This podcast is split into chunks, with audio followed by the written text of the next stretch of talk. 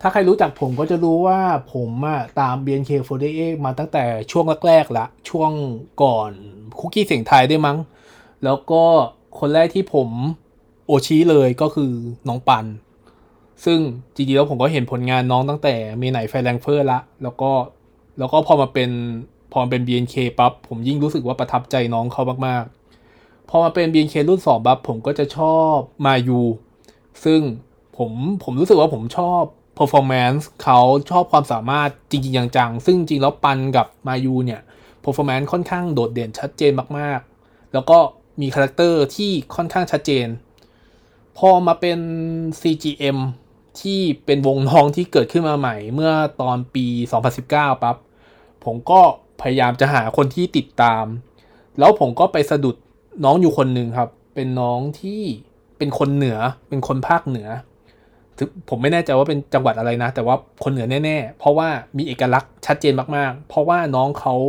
อุกำเมือง อุกำเมืองทั้งตอนในไลฟ์หรือว่าทั้งตอนทักทายพูดคุยอะไรเงี้ย ซึ่ง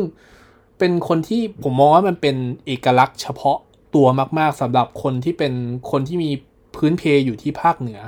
แล้วก็มีครอบครัวที่แบบอาจจะสื่อสารด้วยภาษาเหนืออู้กำเมืองอย่างนี้อยู่แล้ว ซึ่งผมจะมองว่าจริงแล้วถ้าย้อนกลับไปว่าพื้นฐานของตัว CGM48 ที่น้องเขาเป็น member อยู่อะครับ ก็คือเป็น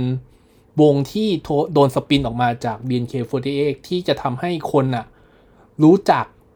มากขึ้นกว่าเดิม แล้วก็เข้าถึงคนได้ง่ายกว่าเดิม เพราะว่าด้วยความที่มันเป็นโลเคอล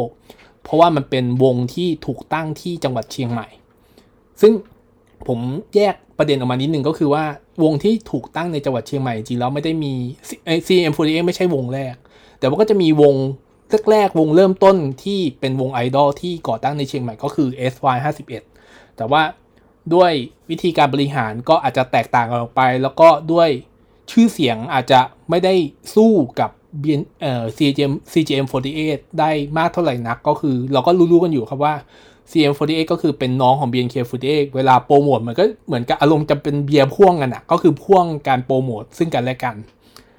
คราวนี้ย้อนกลับมาน้องที่ผมตามตัว CM48 ที่ผมบอกว่าด้วยความเป็นโลเคอลเองทำให้น้องเขามีเอกลักษณ์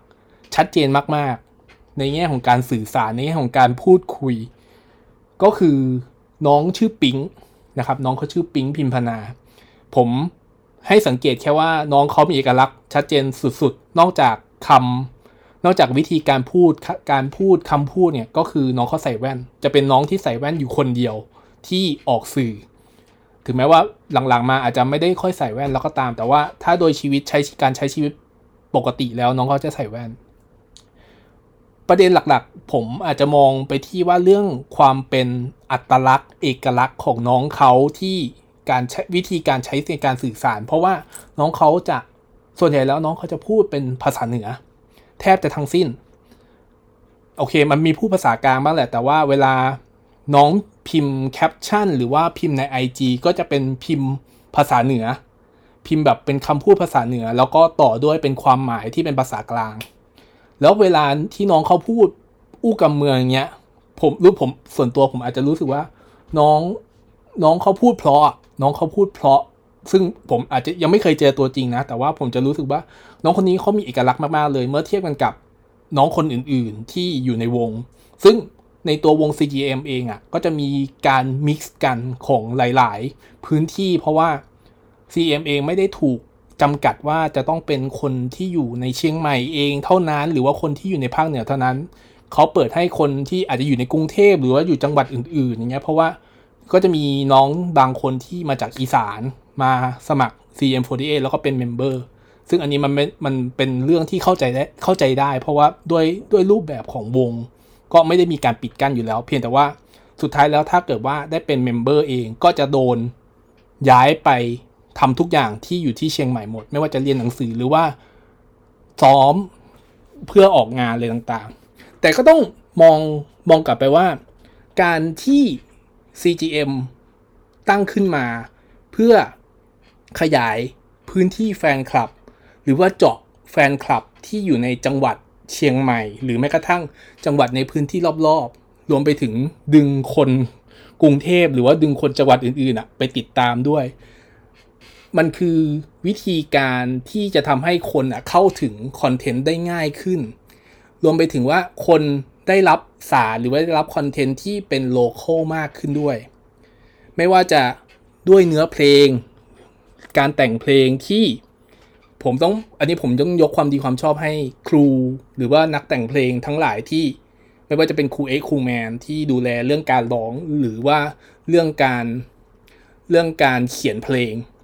ก็คือเขาจะใช้ภาษาคำเมือง ภาษาเหนือ ในการที่จะเอามาร้อยเรียงเป็นเพลงออกมา หรือแม้กระทั่งเอาสิ่งรอบตัวที่อยู่ในเชียงใหม่ หรือว่าอยู่ในภาคเหนือเนี่ยมา เป็นส่วนหนึ่งของเพลง ซึ่งผมมองว่ามันเป็นการมันเป็นวิธีการหนึ่งที่จะทำให้ความโลเคอลอะถูกแพร่กระจายได้ง่ายขึ้นได้มากขึ้นกว่าเดิม ผมได้มีโอกาสไปดูโชว์ตอนที่ผมไปวิ่งมาราธอนเมื่อเดือนกุมภาพันธ์ต้นปีเนี้ยที่เชียงใหม่ เพราะว่าผมปกติผมจะไปวิ่งที่งานของมอเชียงใหม่อยู่แล้วคือ CMU มาราธอนแล้วก็วันนั้นวันวันที่วิ่งกันแหละ ตอนเย็นๆก็มีการโชว์ แล้วผมก็ไปดูที่เมย่าด้วย ซึ่งผมค่อนข้างประทับใจในทุกๆอย่างเลย ทั้งเพลงทั้งตัว member เอง หรือแม้กระทั่ง background ฉากหลังที่ถ้าใครถ้าใครที่ไปเชียงใหม่หรือว่าไปที่เมย่าที่ชั้นบนสุดอะครับ มันจะเป็นลานกว้างๆแล้วแบ็กกราวด์ข้างหลังคือดอยสุเทพ ซึ่งมันสวยมากแล้วผมเชื่อว่ามันไม่มีอะไรที่เหมือน สามารถทำให้เหมือนได้กับที่เชียงใหม่ ซึ่งมันต้องเป็นที่เชียงใหม่เท่านั้นผมก็เลยมองว่า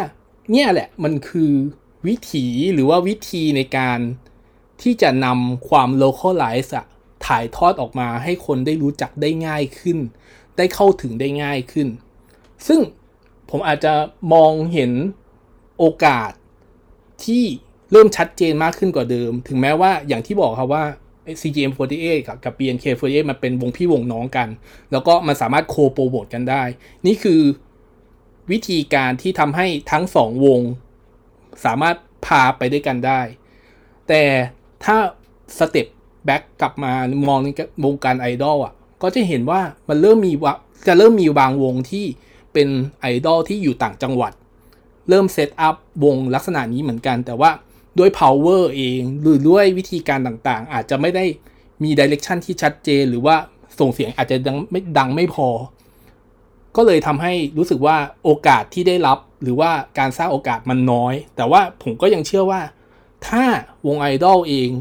มีผลงานสร้างผลงานสร้างคอนเทนต์ที่มันดีๆ ในมุมมองดีๆ ก็น่าจะเข้าใกล้ความเป็นจริง หรือว่าเข้าใกล้ความเป็น CGM ที่เขาทำขึ้นมาได้ไม่ยาก